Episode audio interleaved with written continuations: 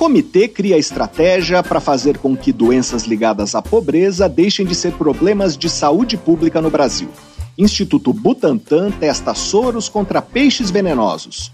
Oito em cada dez espécies de árvores exclusivas da Mata Atlântica estão ameaçadas. Grupo busca biomarcadores para identificar contaminação por mercúrio em animais e seres humanos. Está no ar Pesquisa Brasil.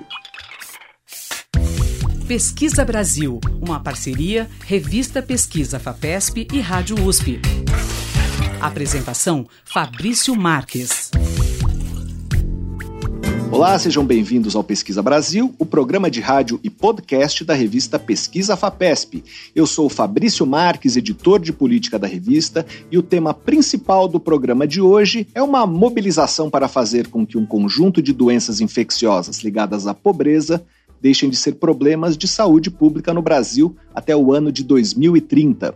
Um comitê que reúne representantes de 13 ministérios está incumbido dessa difícil missão. Outro destaque do programa é o trabalho de uma pesquisadora do Instituto Butantan que estuda peixes venenosos e está ajudando a testar soros contra algumas dessas espécies. Vamos conversar também sobre um estudo recente publicado na revista Science, que mostrou que oito em cada dez espécies de árvores exclusivas da Mata Atlântica sofrem algum grau de ameaça de extinção. E também vamos falar sobre uma linha de pesquisa que procura biomarcadores capazes de identificar a contaminação por mercúrio em animais e seres humanos. Você pode acompanhar o conteúdo de Pesquisa FAPESP nos nossos perfis nas redes sociais. Nós somos arroba Pesquisa FAPESP no Facebook e no Twitter e no Instagram e no Telegram, arroba pesquisa underline FAPESP. Nosso site é o revistapesquisa.fapesp.br e lá você pode ouvir o Pesquisa Brasil quando quiser, também pode se cadastrar na nossa newsletter, assim você acompanha a nossa produção de reportagens, vídeos e podcasts. E se quiser falar com a gente, fazer uma pergunta ou uma sugestão, escreva para o e-mail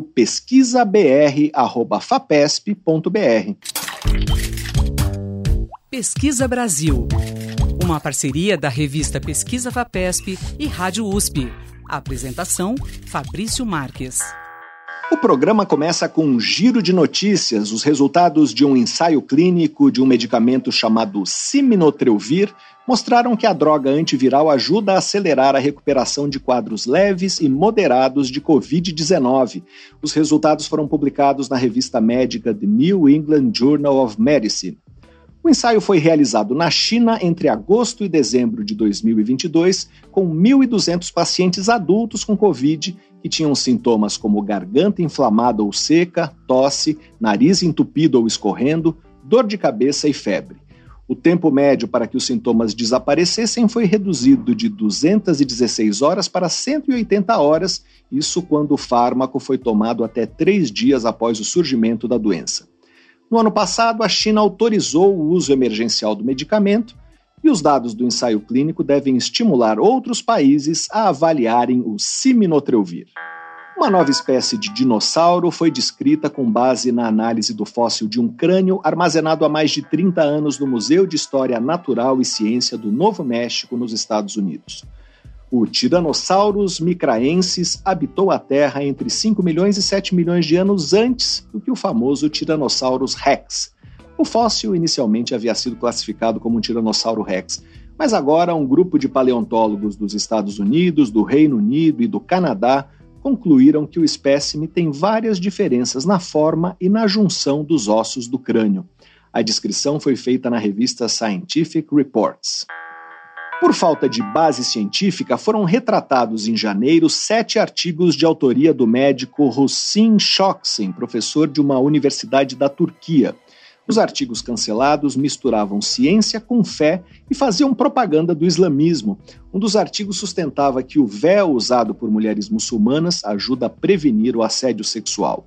Outro discutia os efeitos de uma prática exorcista para combater o câncer mas o trabalho mais criticado do médico escapou da leva de retratações. Em 2022, ele havia publicado um editorial no Journal of Pediatric Neurology em que dizia acreditar que a esclerose múltipla pode ter causas sobrenaturais, como um castigo divino. Foram abertas as inscrições para a 44ª edição do Prêmio José Reis de Divulgação Científica e Tecnológica, promovido pelo Conselho Nacional de Desenvolvimento Científico e Tecnológico, CNPq. A categoria que será contemplada neste ano é a de Instituição e Veículo de Comunicação. As candidaturas ao prêmio devem ser feitas no endereço eletrônico pjr.cnpq.br até o dia 8 de março. O resultado sai em maio e a instituição ou veículo escolhido receberá o prêmio em julho na reunião anual da Sociedade Brasileira para o Progresso da Ciência, que vai acontecer em Belém, na Universidade Federal do Pará. Pesquisa Brasil. Entrevista. Há 30 anos, sempre que vai à praia, a bióloga Mônica Lopes Ferreira, do Instituto Butantan, aproveita para tentar coletar peixes venenosos. De volta ao laboratório, ela e sua equipe extraem o veneno para desenvolver soros que possam tratar vítimas de acidentes causados por esses animais. Até agora, o grupo teve sucesso com espécies como o bagre amarelo, comum em toda a costa brasileira, a arraia de rios da Amazônia, o niquim ou peixe-sapo do Nordeste e um parente próximo do peixe-leão, o peixe escorpião encontrado em recifes. Para falar sobre esses peixes venenosos e os soros que estão sendo testados no Instituto Butantan, nós vamos conversar agora com a bióloga Mônica Lopes Ferreira. Olá, Mônica, seja bem-vinda ao Pesquisa Brasil. Muito obrigado por participar do programa. Prazer é todo meu. Qual é a frequência em que há acidentes com peixes venenosos no Brasil? Qual é o tamanho desse problema? O tamanho é gigantesco. Eu arrisco dizer que praticamente todos os dias acontece um acidente com peixe peçonhento no Brasil. O grande problema, Fabrício, é que esse acidente não é notificado. Então, não existe uma solicitação oficial do Ministério da Saúde para, que esses acidentes sejam notificados. Esse é o grande problema. Mas se nós imaginarmos um país como o nosso, cercado de água por todos os lugares, e sabendo que existem peixes peçonhentos aqui de ponta a ponta, a probabilidade que ocorra acidente é muito grande. E eles ocorrem. Que tipo de lesão um peixe venenoso pode causar? Importantíssima a sua pergunta. Eu vou dizer três problemas que todos os peixes peçonhentos causam. A primeira delas é dor. Uma dor que é assim é, maior que todas as outras dores. Isso é relatado por todas as pessoas que se acidentam por peixes. Então, qualquer peixe peçonhento é capaz de causar dor. O segundo é o inchaço, é o edema. Então, assim, todos eles causam esse edema. E os acidentes são, na maioria das vezes, na mão ou no pé, e isso é uma coisa que incapacita, porque você imagina alguém com dor e com inchaço, você não consegue se movimentar. E uma terceira coisa que acontece, é muito comum, é a necrose, é aquele tecido que começa a apodrecer. Então, isso são três problemas que acontecem para praticamente todos os peixes peçonhentos. Além disso, a gente tem ainda alguns peixes que provocam problemas pulmonares e cardíacos. Como evitar um acidente? É possível identificar uma situação de risco? É, o que se recomenda para quem está exposto? Difícil responder essa pergunta. Por quê? Vamos classificar, vamos dizer assim, quais são os principais peixes peçonhentos que a gente tem no Brasil? Popularmente falando, nós temos os bagres. Bagre a gente encontra em, em rios, em mares. O bagre é, sem dúvida, o peixe peçonhento mais encontrado no Brasil e a gente tem bagres pequenos a bagres grandes. A gente tem as arraias, arraia de água doce, arraia de água do mar. Né? Nós temos o peixe escorpião, que é também chamado de beatriz, de mangangá, que dá aí nos, nas rochas. Nós temos o niquim, que é um peixe que é encontrado muito no Nordeste. Na maioria das vezes, esses peixes são de águas rasas. Ou seja, você está em contato com esses peixes. O banhista, o pescador, né, o mergulhador. Então, assim, o contato nosso com esses animais, porque a gente entra no ambiente desses animais, é frequente. Então, a probabilidade de que ocorra um acidente é muito grande. O que nós deveríamos, talvez, ter fosse assim: nós já sabemos quais as áreas onde esses animais são encontrados no Brasil. Então, talvez nós devêssemos ter avisos nesses lugares. Olha, aqui existem peixes peçonhentos, não mergulhem, não pisem. Né? Você pega o niquim, que é um peixe que ocorre no Nordeste, é um peixe que fica fora da água por 12 horas. Ele se enterra na areia. Então, ele acidenta muito catador de marisco. E aí, talvez, naquele momento, as pessoas tivessem que estar calçadas porque aí não pisariam nesse peixe. Em havendo um acidente, o que se pode fazer? Em havendo um acidente, o ideal é ir a um posto médico, é ir a um hospital, porque embora a gente não tenha no Brasil um tratamento adequado, específico para os peixes peçonhentos, e isso é o grande problema, exatamente pela ausência de uma notificação, os médicos tratam com anti-inflamatórios, analgésicos, mas é tudo muito assim, é, vamos ver se funciona. E na maioria das vezes não funciona. E por isso nosso trabalho agora mostrando que uma soroterapia seria o adequado.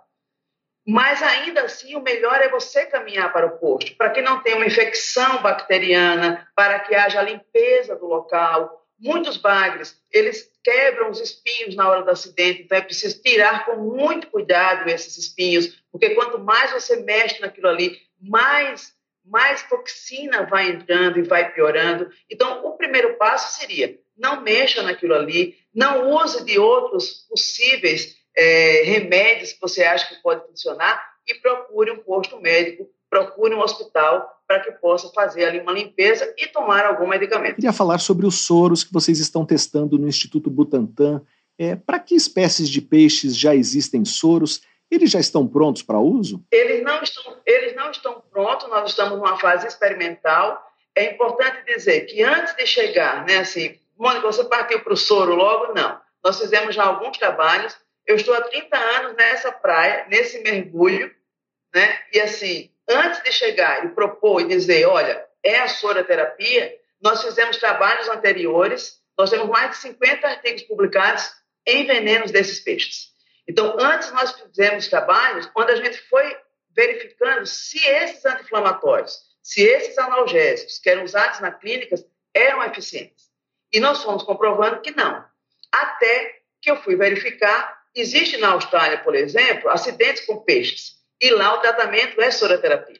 Nós estamos no instituto que é o instituto que respira soroterapia. E para tantos outros acidentes por animais peçonhentos, o tratamento é soroterapia. Então, essa também foi uma pergunta. Será que a soroterapia é um tratamento adequado para acidentes por peixes peçonhentos? E aí a gente vai para a ciência isso, você tem que comprovar as hipóteses. O que nós fizemos aqui, inicialmente, foi um soro contra o veneno do talassofrina terere. Esse soro foi produzido em equinos e ele se mostrou totalmente eficaz. Esse foi o primeiro passo. Num segundo passo, nesse segundo trabalho, nós fizemos agora um soro para quatro venenos, que foi o bagre amarelo, Cataropus species, a raia potamotigo biguine, o Scorpena plumieri e o Thalassophrina naterere. Ou seja, um representante de cada espécie e os peixes que mais causam acidentes no Brasil. E verificando que efeitos, dor, edema, necrose e principalmente o efeito cardíaco e pulmonar que o veneno do Scorpena causa. O que nós vimos é que um soro, esse soro policlonal, porque é feito com essas quatro espécies, realmente é um soro eficaz. Mas isso é um trabalho experimental, ou seja, ele foi feito aqui, esse soro foi feito em camundongos, e aí nós teríamos agora que caminhar né, para fazer um soro como é feito nos outros, dos outros soros, um soro produzido em equinos, para a gente ir para uma outra escala. O que isso iria para a parte prática? se o Ministério da Saúde dissesse realmente é importante ter soroterapia para acidente por peixes. E para isso é necessária a notificação. É assim, o, o, o, veneno de peixe, ele não mata, mas ele aleja, ele incapacita. Eu costumo dizer que é um problema social, econômico, médico. É, eu falei no início que quando você vai à praia, sempre tenta coletar peixes venenosos como se coleta um peixe desses? É, você sabe, isso é um, é, é, eu sou praieira porque eu sou lagoana, né? Sou maceuense, acostumada às praias, assim. E, e há 30 anos nessa história, assim, nunca mais eu fui para uma praia que não olhe, não chegue junto com os pescadores e comece a conversar com eles e, e, e isso esteja na praia, que não seja só relaxando, mas também atento a essas histórias. Cada peixe, assim, lá atrás, o meu primeiro peixe, a minha primeira pesca, digamos assim, foi com o Talassofrino na Terere. Foi com ele que eu aprendi toda essa história sobre os peixes. Cada um tem suas peculiaridades. O peixe Talassofrino na Terere, ele é diferente dos demais. Ele tem espinhos, que são pequenos, na parte de cima da, da, do corpo e um em cada lateral. conectados a glândulas. E esse espinho é oco. Então, ele dá uma injeção. E você tem que pressionar esses espinhos e aí esse, esse veneno sai. Ele é o único que tem esse espinho que é oco, que é como uma agulha. A raia, o bagre, o peixe escorpião, eles têm os, os a, o veneno, as toxinas, é, pelo ferrão, pelos espinhos. Ele não tem o espinho oco.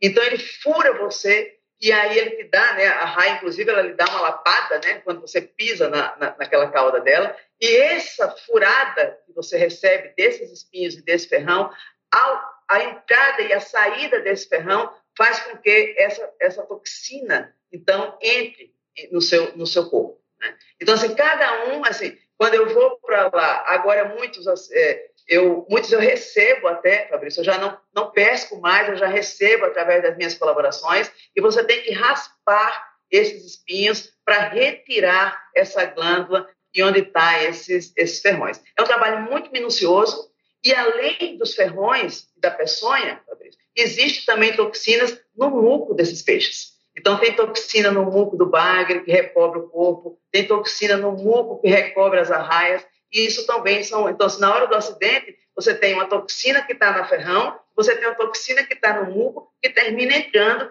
e provocando ainda mais um quadro ainda mais grave. Nós conversamos com a bióloga Mônica Lopes Ferreira, pesquisadora do Instituto Butantan.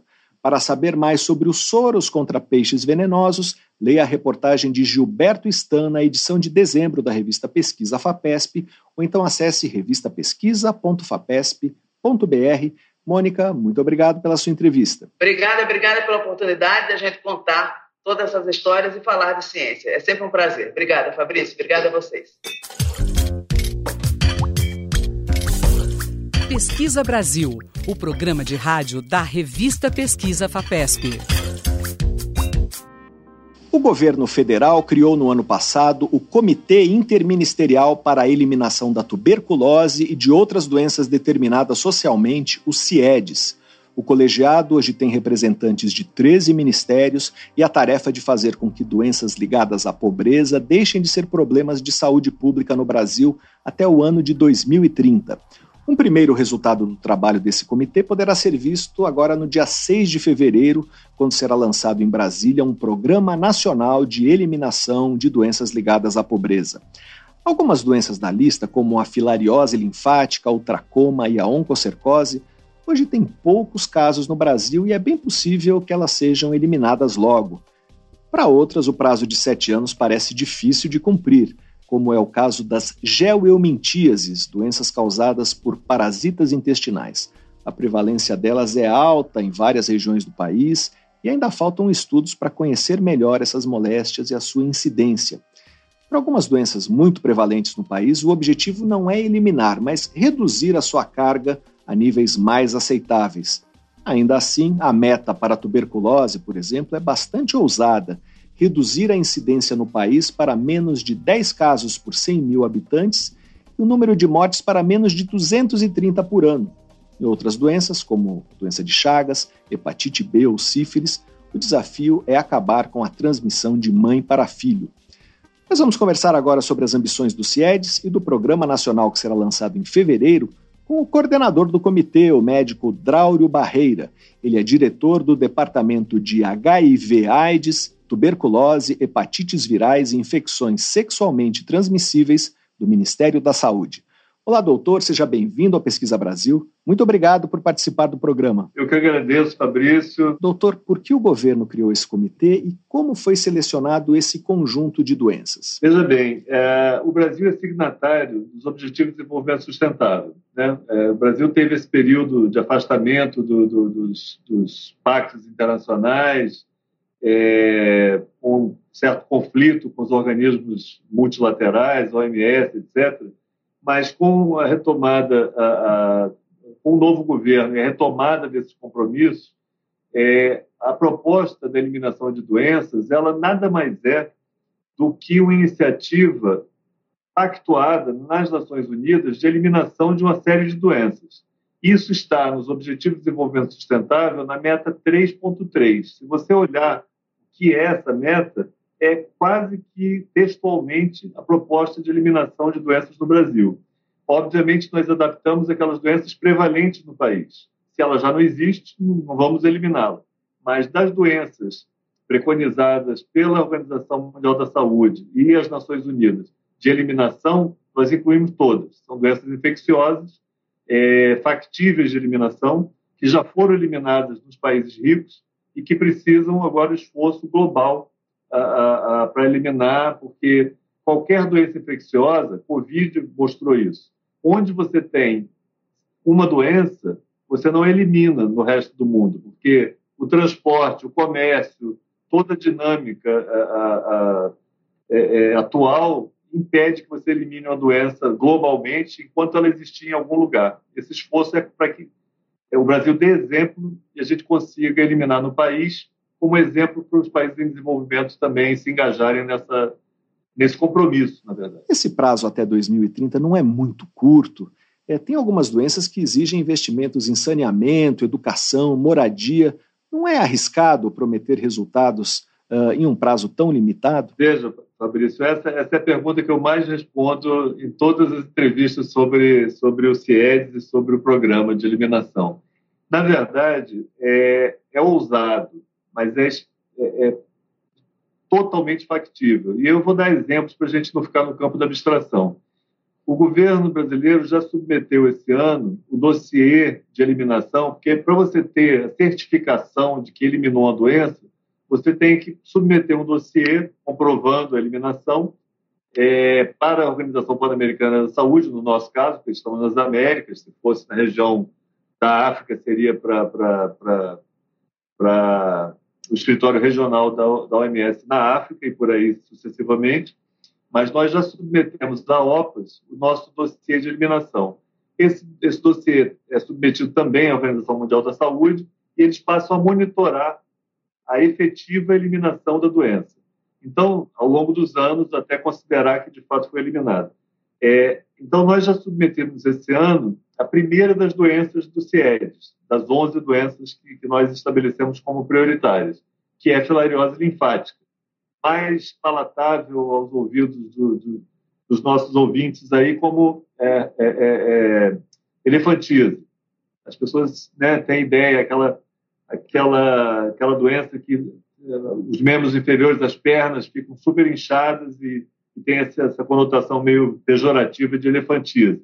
Mas a doença é a filariose linfática. Nós já não temos mais no país, tínhamos apenas em quatro municípios da região metropolitana de Recife e já conseguimos eliminar. Agora aguardamos a, a, a certificação. Na mesma lógica, nós temos uma carga muito pequena ainda de oncocercose e tracoma, que são cegueiras, cegueiras que se localizam, é, cegueiras naturalmente humanas, mas é, em territórios que, que se localizam na região do extremo norte do país, especialmente em Roraima, especialmente em território indígena, Yanomami, e também é, na, nas áreas de garimpo, na maioria ilegais.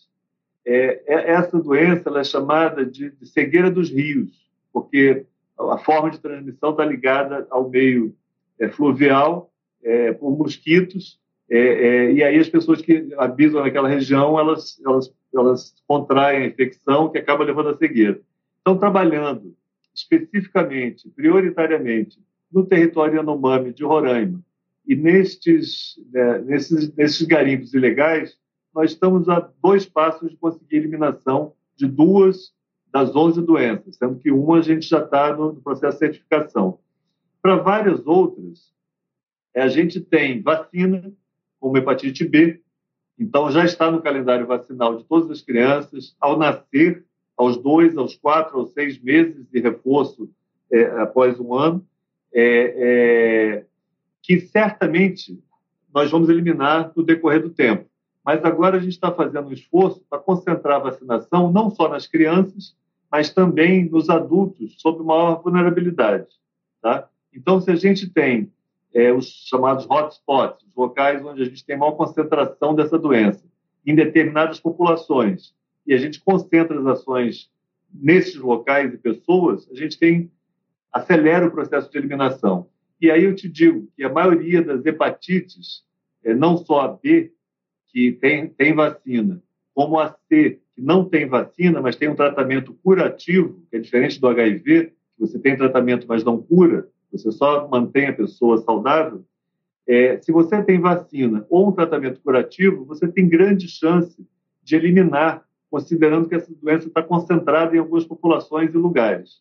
Então, por isso, é, depois da filariose, depois do tracoma, depois da oncocercose, as hepatites devem ser as próximas doenças a serem a hepatite B e C e delta, que também só existe lá em cima, no norte do país. São as próximas doenças que a gente deve eliminar. Doutor, eu queria falar sobre doenças que têm prevalência ainda alta no Brasil. É, no caso da tuberculose, por exemplo, o objetivo de reduzir para 10 casos a cada 100 mil habitantes é um trabalho grande a lugares do país que estão muito longe disso. A meta é factível? É, foi ótimo você falar disso, porque assim, nós temos sete doenças que a gente considera que vai eliminar como problema de saúde pública nos próximos anos. Quatro se enquadram neste cenário que você acaba de perguntar, que é a tuberculose, a hanseníase, as hepatites e o HIV. Tá? Essas quatro têm uma capilaridade muito maior. Então é muito mais difícil, porque eu falei aqui de lugares que você tem a doença. Só tem filariose na região metropolitana de Recife, só tem oncocercose no, no, no alto do norte da, da, da, do país, é, lá no Oiapoque. É, essas doenças que a gente está falando agora tem no Brasil inteiro. Então não adianta um esforço concentrado para eliminar a doença. Você tem que fazer isso no Brasil inteiro.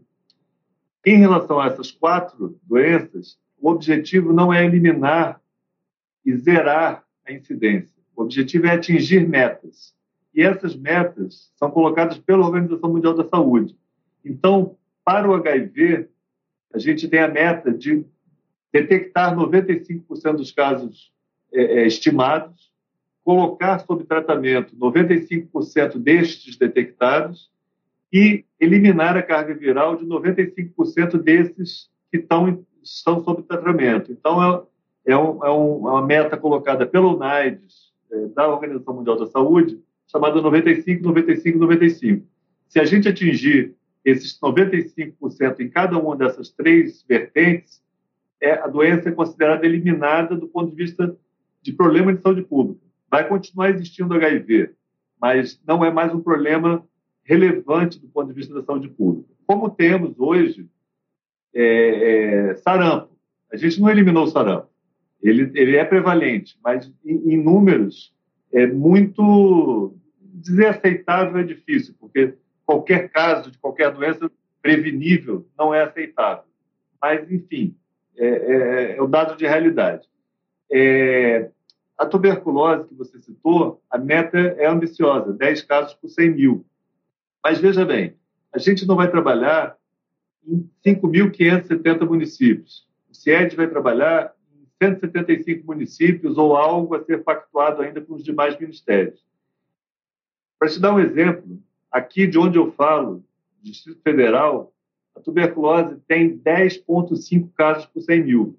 Então, para o DF, para Brasília e em torno, se fizer um esforço um pouquinho maior, a gente vai eliminar a tuberculose como problema de saúde pública. Vai chegar nos 10 casos, menos de 10 casos por 100 mil. O Brasil, como um todo, precisa muito mais do que isso. Mas aí a gente vai trabalhar naqueles municípios, a gente já estimou cerca de 100 municípios de alta carga.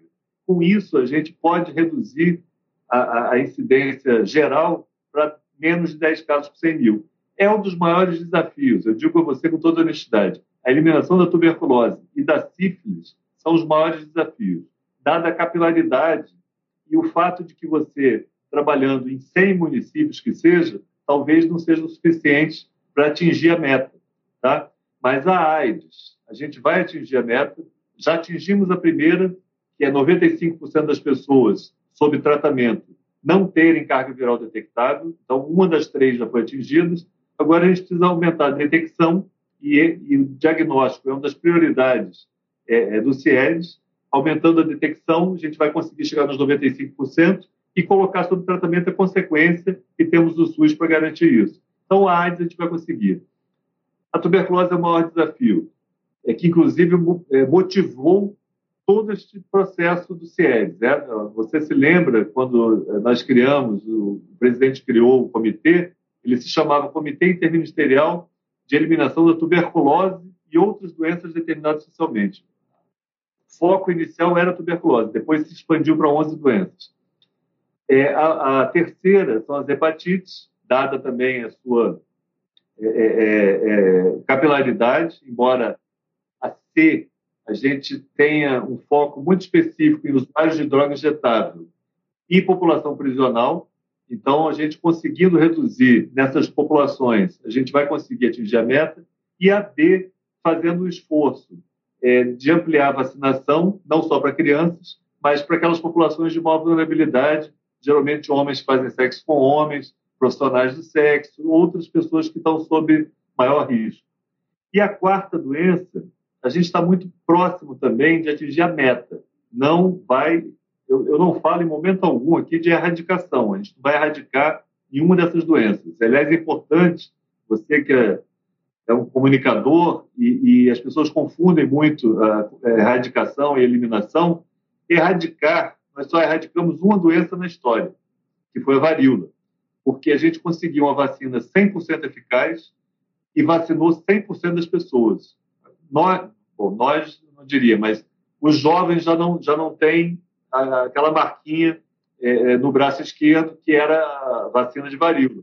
Quem nasceu depois da, da, erradicação não toma mais a vacina porque não tem mais risco, já não tem mais. Mas os mais antigos ainda têm a marquinha que foram vacinados lá atrás. Toda a população foi vacinada. E se acabou a varíola no mundo inteiro. Só assim a gente erradica uma doença. Então a gente está falando de eliminação.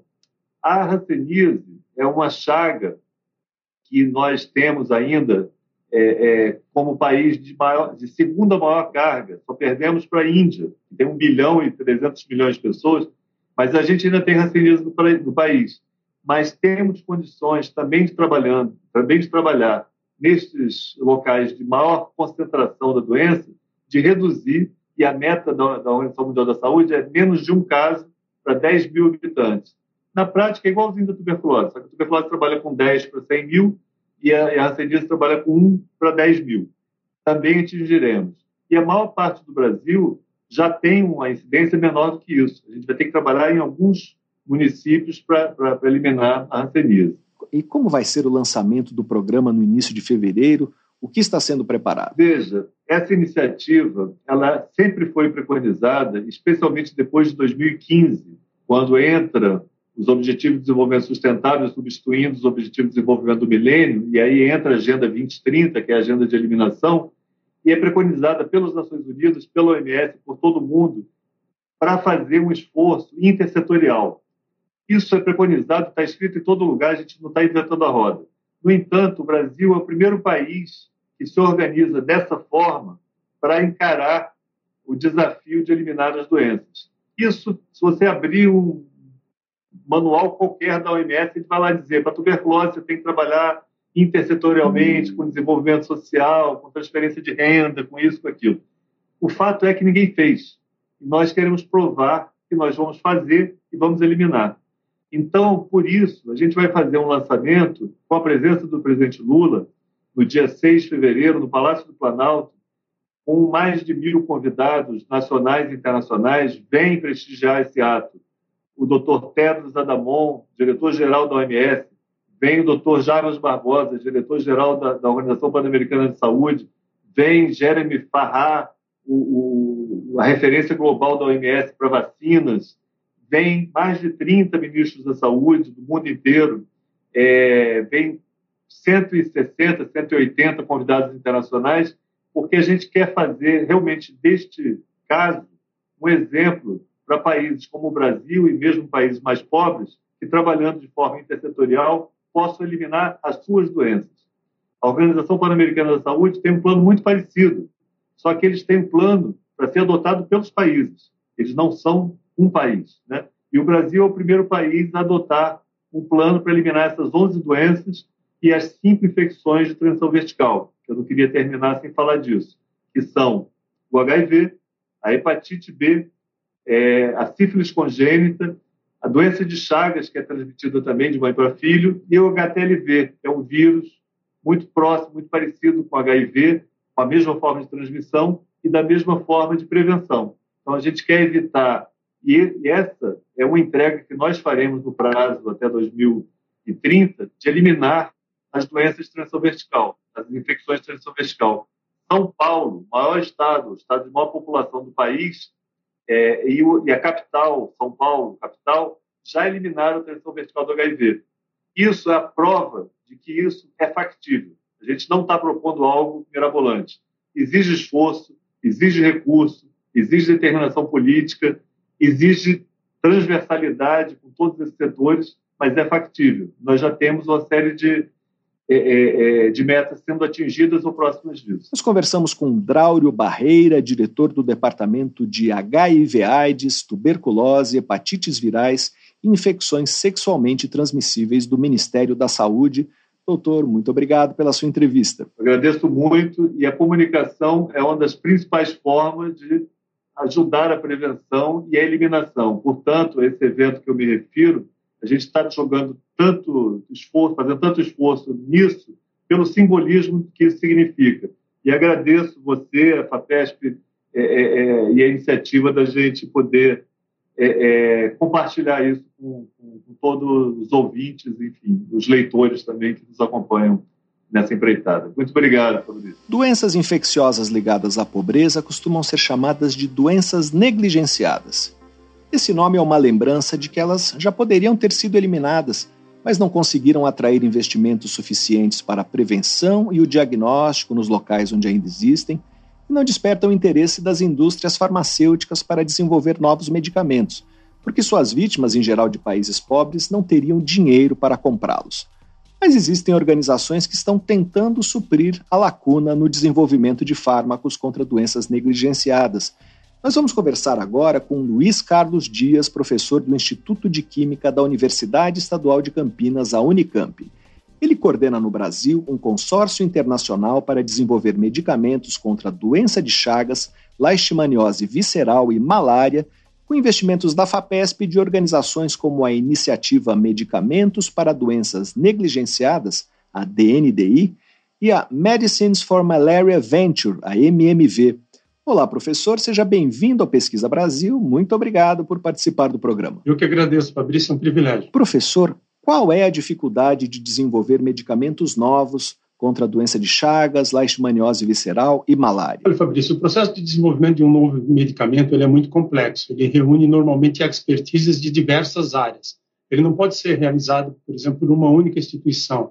E ele é especialmente difícil no caso de doenças infecciosas, porque o parasita ele se aloja dentro das células humanas, o que torna muito mais difícil atacar apenas o parasita, né, que é um intruso, é, sem atingir o hospedeiro, que é o ser humano, sem levar, por exemplo, a, a questões de toxicidade.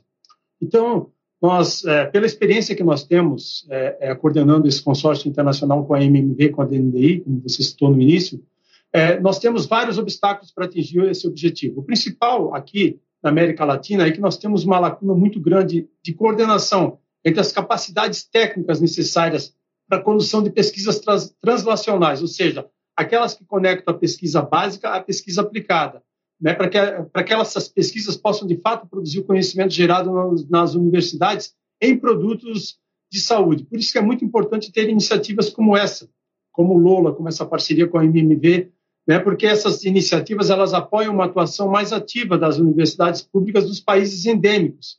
Então, essa participação, essa inserção em redes internacionais de pesquisa e desenvolvimento é fundamental para conquistar o objetivo de desenvolver novos tratamentos para doenças é, desatendidas, né? mas que sejam pensadas desde a sua concepção, para atender às necessidades do, do, dos pacientes. Não é uma tarefa fácil. Né? E o quanto a gente está perto disso? É, como se tem avançado? Olha, sobre o quão perto estamos, é, como eu falei, são enormes os desafios. Quando você começa esses estudos, poucos compostos avançam até chegar aos estudos clínicos em seres humanos.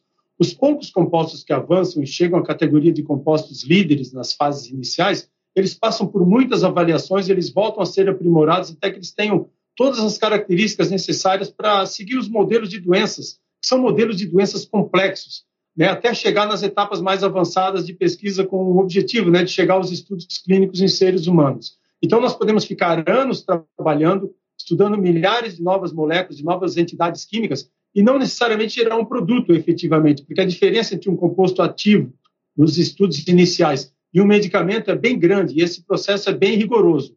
Então, nós estamos avançando muito, nós estamos criando hoje essa expertise é, nessas áreas, são muitos os avanços nos últimos anos, mas não dá para precisar para você, olha, daqui a tanto tempo a gente vai ter um candidato clínico. São muitos os desafios nessa área e a gente precisa de investimento constante. Professor, o senhor poderia dar um exemplo concreto de avanço? Olha, quando nós começamos essas parcerias, por exemplo, em 2013, nós não tínhamos laboratórios no país capazes de fazer vários dos testes hoje que são necessários nesse processo de que a gente chama de descoberta de fármacos, né, de drug discovery. Né? Então, nós enviávamos todos os nossos compostos para serem testados em vários outros laboratórios fora do país. Nesse período, nós já conseguimos criar aqui nessas parcerias expertise em várias áreas. E hoje a maior parte dos ensaios que nós estamos realizando, eles são feitos aqui nas nossas instituições, nas nossas instituições públicas, na Unicamp, na USP, é, e em várias outras instituições é, conectadas no, no, na, nesse consórcio. Professor, que resultados essas iniciativas, como a DNDI, e a MMV, que busca remédios uh, para malária, tem obtido em outros países? Olha, são avanços fantásticos. Essas duas organizações são fantásticas, maravilhosas, estão salvando milhões de vidas. A DNDI foi fundada em 2003 e desde 2003 ela já desenvolveu 12 novos tratamentos para seis doenças fatais, salvando milhões de vidas. É, entre eles eu destacaria o benzimidazol pediátrico, que é utilizado para tratamento de doença de Chagas em crianças, mas tem é, medicamentos desenvolvidos para doença é, de Chagas, para leishmaniose, é, para malária, para doença do sono, enfim, uma, uma contribuição fantástica salvando milhões de vidas. Já a MMV foi fundada em 1999 e desde então ela já desenvolveu 15 novos medicamentos ou tratamentos específicos para malária, né, salvando aí aproximadamente 14 milhões de vidas. A MMV, inclusive, desenvolveu é, Fabrício, um novo medicamento para nós tratarmos a malária aqui no Brasil, que é causada por um plasmódio chamado Plasmodium vivax. Esse medicamento é a tafenoquina, que já pode usar, ser usada hoje por crianças a partir de dois anos. E é um medicamento em dose única, ou seja, a pessoa toma um único comprimido e elimina o parasita da malária aí no período de poucos dias. Professor, queria falar um pouco sobre malária. É, tem organizações mobilizadas para combater a doença, principalmente na África, e a solução parece ser uma combinação de várias estratégias, com fármacos, vacinas, intervenções nos hábitos das pessoas. Que avanços têm sido alcançados contra a malária? Mas vamos conseguir controlar a doença? A ideia, né, o objetivo né, da Organização Mundial da Saúde e várias outras instituições, dentro dos objetivos né, do desenvolvimento sustentável, é erradicar várias dessas doenças aí nos próximos anos. Então, agora, são muitos desafios. Você não precisa só de medicamento, você precisa de vacina, você precisa de diagnóstico, você precisa fazer com que essas alternativas terapêuticas cheguem na ponta em quem mais precisa, que é a população desassistida. Então, garantir acesso é fundamental.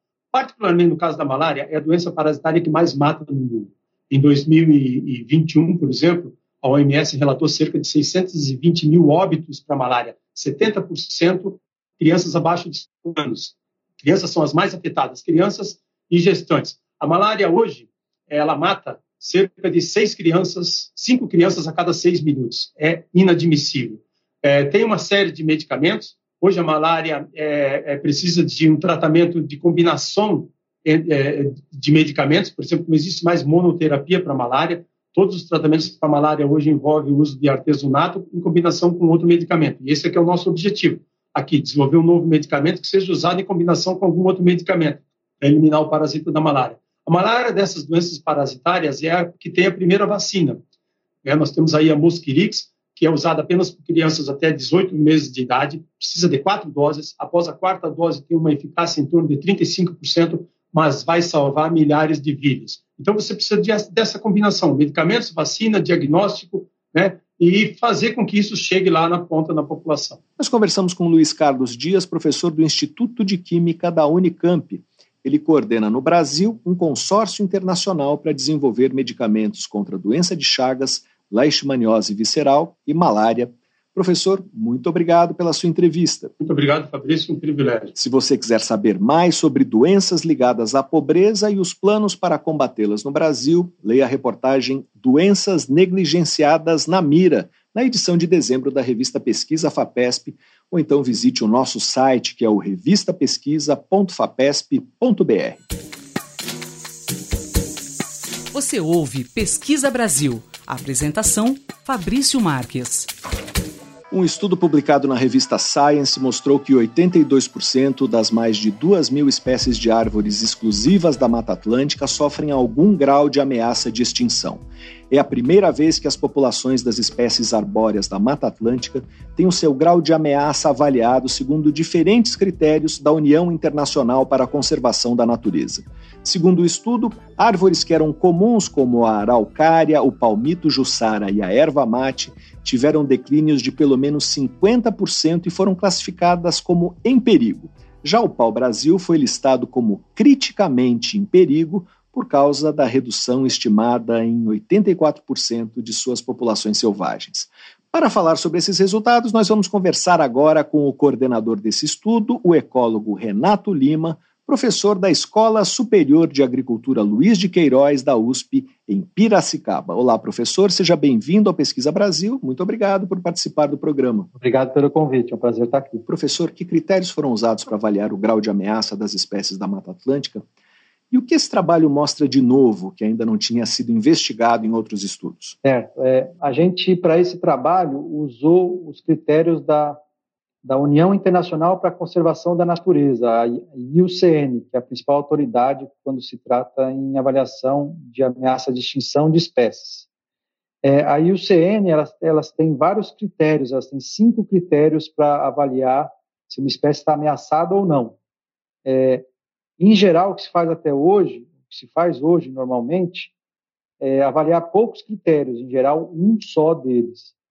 Então, um dos grandes diferenciais dessa pesquisa foi que a gente fez não só para todas as espécies de árvores que ocorrem dentro do, da Mata Atlântica, sejam elas exclusivas da Mata Atlântica ou não, mas também a gente usou quatro dos cinco critérios da IUCN para avaliar a ameaça de extinção. E ao usar vários desses critérios foi quando a gente descobriu esses valores alarmantes aí de ameaça de extinção para a Mata Atlântica. Que critérios são esses? Estamos falando de redução da população de árvores, da degradação do ambiente? Legal, é, é, é um pouco disso que você falou mesmo. São vários é, é, critérios e, e, causas e fatores e ameaças diferentes combinadas.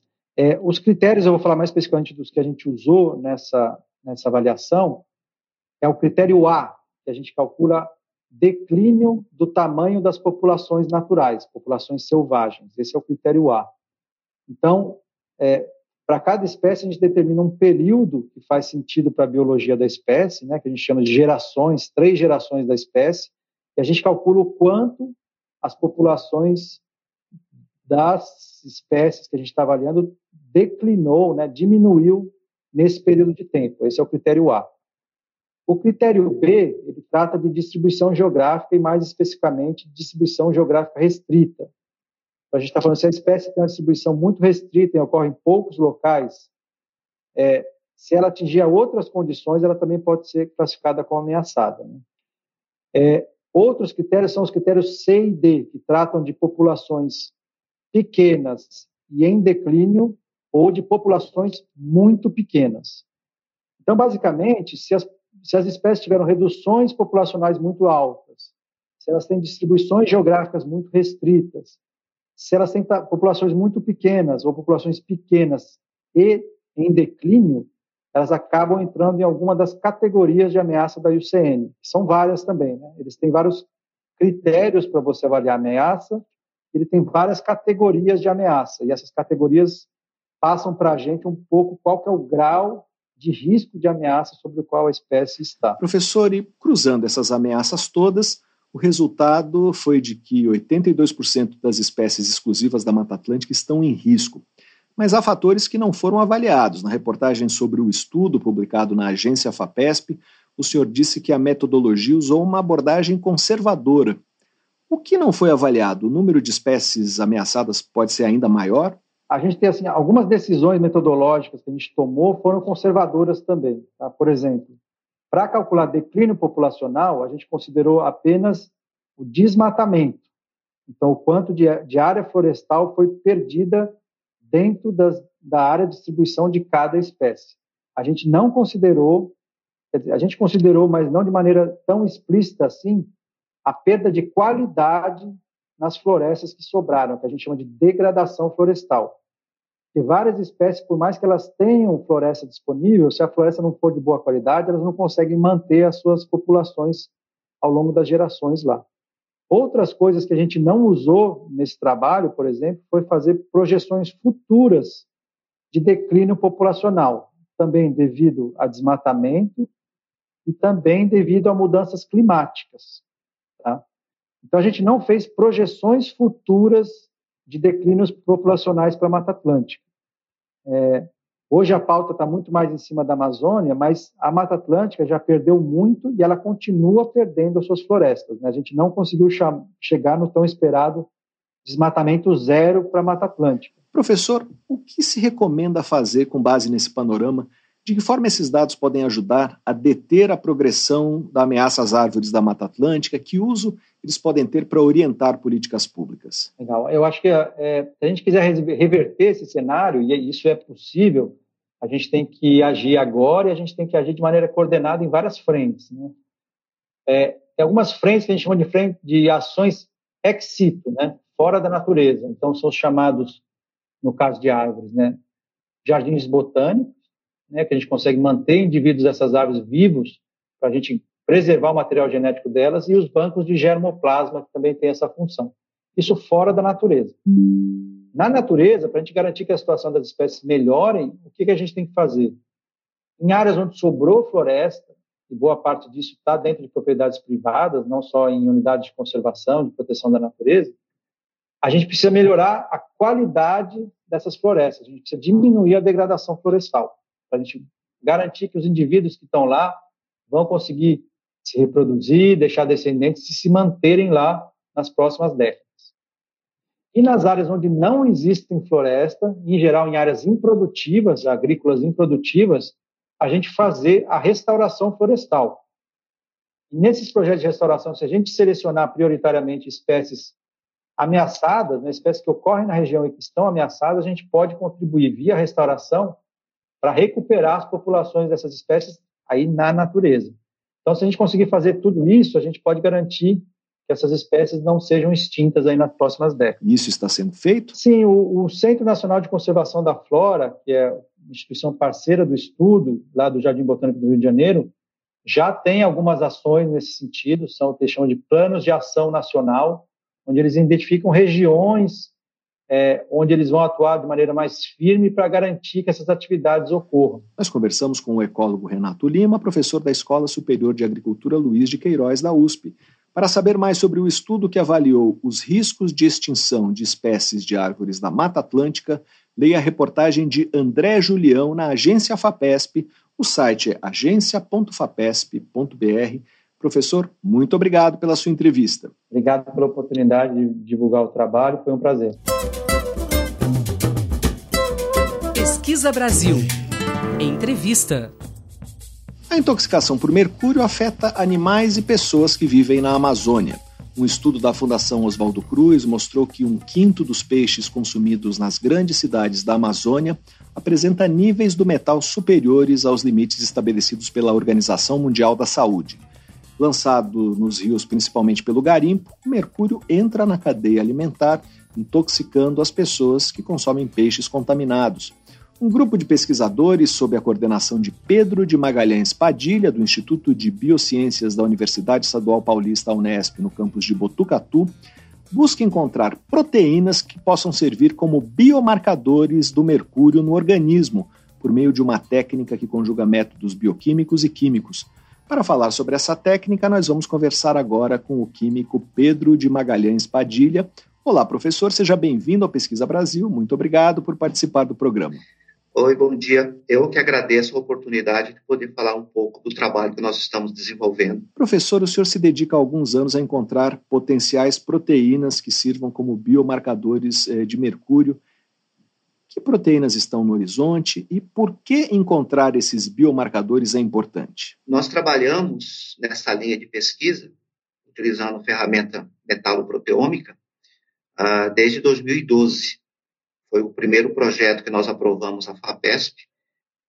É, ele foi encaminhado em 2012 e foi aprovado em 2013.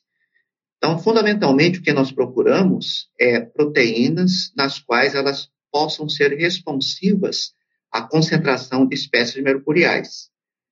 É, nesses últimos do, praticamente 10 anos, né, nós trabalhamos especificamente com peixes da região amazônica, particularmente ali da região de, de Rondônia, Giral, é, Giral, onde tem a, a hidrelétrica, segunda hidrelétrica do Rio Madeira. Por que ali? Porque ali, nessa região, ela é bastante impactada, isso é a literatura, o trabalho científico descreve como uma região altamente impactada pelo mercúrio do garimpo. Então, nesses 10 anos, nós conseguimos identificar uma série de proteínas, utilizando as ferramentas metaloproteômicas, é, associadas a espécies mercuriais. E o que se faz com esses biomarcadores, professor? Os biomarcadores, é, eles conseguem dar uma resposta em nível molecular que permite com que você é, possa avaliar de uma forma mais robusta se aquela concentração do metal, no caso aí da espécie mercurial, ela já está no organismo e é, ela estando associada a essas proteínas no organismo, ela pode é, desencadear uma série de problemas, sendo que o último estágio, quando se pensa no ser humano, é um eventual câncer, né? Então, a, a ideia é utilizar essas proteínas sempre em comparação com o grupo controle, aqueles que não apresentam contaminação, e a mudança de expressão, o que é essa mudança de expressão? é, uma determinada proteína, por ela estar associada ao mercúrio, ela vai alterar a sua expressão, pode ser um aumento, uma diminuição. Então, é em, em cima dessas proteínas que nós estamos agora iniciando, a partir, iniciamos, desculpa, a partir de 2020, os trabalhos, certo? Procurando agora com as populações tradicionais da região amazônica. Agora, nós também estamos desenvolvendo esse trabalho na região de, do Médio Rio Negro. Professor, como se avalia hoje a contaminação de mercúrio em um organismo uh, e de que forma os biomarcadores vão poder melhorar esse diagnóstico? Nos últimos anos, vamos pegar aí a partir de, dos anos 90 para cá, tem diversos trabalhos, vocês podem encontrar na literatura, associada à problemática do mercúrio. Então, fundamentalmente, esses trabalhos, eles analisam o mercúrio no tecido é, muscular, tecido hepático, no sangue, de peixes, e em relação aos humanos, no cabelo e também no sangue. Então, é o que nós chamamos de determinação de mercúrio total ou é, estudo de especiação, ou seja, a identificação se o mercúrio está na forma orgânica, certo? Que é mais tóxica, ou inorgânica, que também não deixa de apresentar toxicidade. No entanto, esses valores não permitem que, com, que, com que você é, a, possa tirar um diagnóstico em função de como essa concentração, certo? É, em que estágio essa, essa contaminação com mercúrio está no organismo. A metaloproteômica, ela permite identificar proteínas ou é, enzimas, né, nas quais o mercúrio possa estar associado, que participam das diferentes rotas bioquímicas ou processos metabólicos no organismo. Ou seja, se uma determinada proteína que nós identificamos está com mercúrio associado, certo? Esse mercúrio poderá o quê? De alguma forma obstruir ou atrapalhar a função dessa proteína. E isso, é, essa informação, é, ela é mais é, robusta em relação à determinação do mercúrio total que é feito do cabelo ou no sangue, porque ela permite identificar que em determinado ponto do organismo, o mercúrio ligado àquela proteína pode desencadear uma série de problemas, certo? À medida que esse, esse, essa proteína vai perdendo a sua função. Ou seja, quando nós é, quando identificamos essa proteína ligada ao mercúrio, ela já acende um sinal de alerta que o mercúrio está associado a diferente rota metabólica e poderá desencadear problemas, certo? É, diversos problemas dentro do sistema nervoso central e evoluir até para um câncer, certo? Hoje, o trabalho que nós desenvolvemos com os humanos, a meta final é exatamente essa: nós fecharmos com proteínas que são responsivas a essa concentração e que indique, certo, de forma precoce que o mercúrio já está no organismo participando de diferentes processos metabólicos dentro do organismo. E esse é o material que nós devemos é, repassar para o SUS. Nós identificamos diversas proteínas nos estudos com os peixes e agora estamos fazendo, estamos desenvolvendo esse estudo com humanos. Em amostras de sangue, no qual nós isolamos o plasma, que é mais fácil de você é, é, coletar dos humanos, né? Fica meio inviável você fazer um trabalho mais completo como a gente fez com os peixes.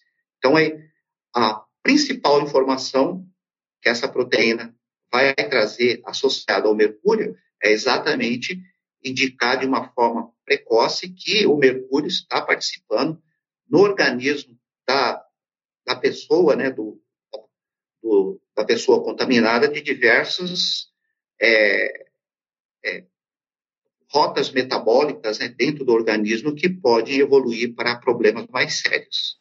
Nós conversamos com Pedro de Magalhães Padilha, pesquisador do Instituto de Biociências da Unesp, no campus de Botucatu. Professor, muito obrigado pela sua entrevista. Eu que agradeço. Você ouve Pesquisa Brasil. Apresentação: Fabrício Marques. Antes de terminar, uma última notícia. A revista científica Psychological Science, uma das mais prestigiadas no campo da psicologia, trocou de comando na virada do ano e apresentou novas iniciativas para ampliar o rigor na avaliação de artigos e a transparência dos dados de pesquisa. Dois editoriais assinados pela nova editora-chefe australiana Simine Vaziri anunciaram medidas como a contratação de editores em uma nova área, a de transparência, estatística e rigor, para apoiar o trabalho dos demais editores. A nova equipe fará checagens de rotina em todos os artigos enviados para revisão, além de verificações mais aprofundadas naqueles que receberem aceitação condicional dos avaliadores. O compartilhamento dos dados de pesquisa pelos autores de artigos se tornará uma exigência. A revista também vai passar a publicar um tipo de trabalho, os chamados relatórios registrados, que ampliam a transparência do processo científico. São trabalhos que apresentam métodos e planos de análise de uma pesquisa que ainda não foi iniciada. Uma de suas funções é garantir que os autores da pesquisa, quando forem publicar mais tarde as conclusões, não distorçam as hipóteses iniciais para adaptá-las aos resultados alcançados. Essa prática está na origem de muitos casos de má conduta científica. Pesquisadora da Escola de Ciências Psicológicas da Universidade de Melbourne, na Austrália, a nova editora Simine Vaziri tem sido uma voz atuante em um movimento que busca resgatar a confiança na pesquisa em psicologia, que foi comprometida nos últimos 15 anos por escândalos envolvendo estudos com vícios estatísticos, resultados manipulados ou que não puderam ser confirmados em novos trabalhos e aqui termina o Pesquisa Brasil de hoje. Para ficar por dentro da nossa produção de reportagens, vídeos e podcasts, você pode se cadastrar na nossa newsletter através do site da revista Pesquisa FAPESP, que é o revistapesquisa.fapesp.br, ou então se inscrever no nosso canal no serviço de mensagens instantâneas Telegram. Procure por Pesquisa FAPESP ou arroba pesquisa FAPESP e se quiser falar com a gente, fazer uma pergunta ou uma sugestão, escreva para o e-mail pesquisabr@fapesp.br. O programa tem produção, roteiro e edição de Sara Caravieri. Eu sou Fabrício Marques, editor de política da revista Pesquisa FAPESP. Agradeço muito pela audiência e até a próxima. Você ouviu Pesquisa Brasil uma parceria da revista Pesquisa FAPESP e Rádio USP.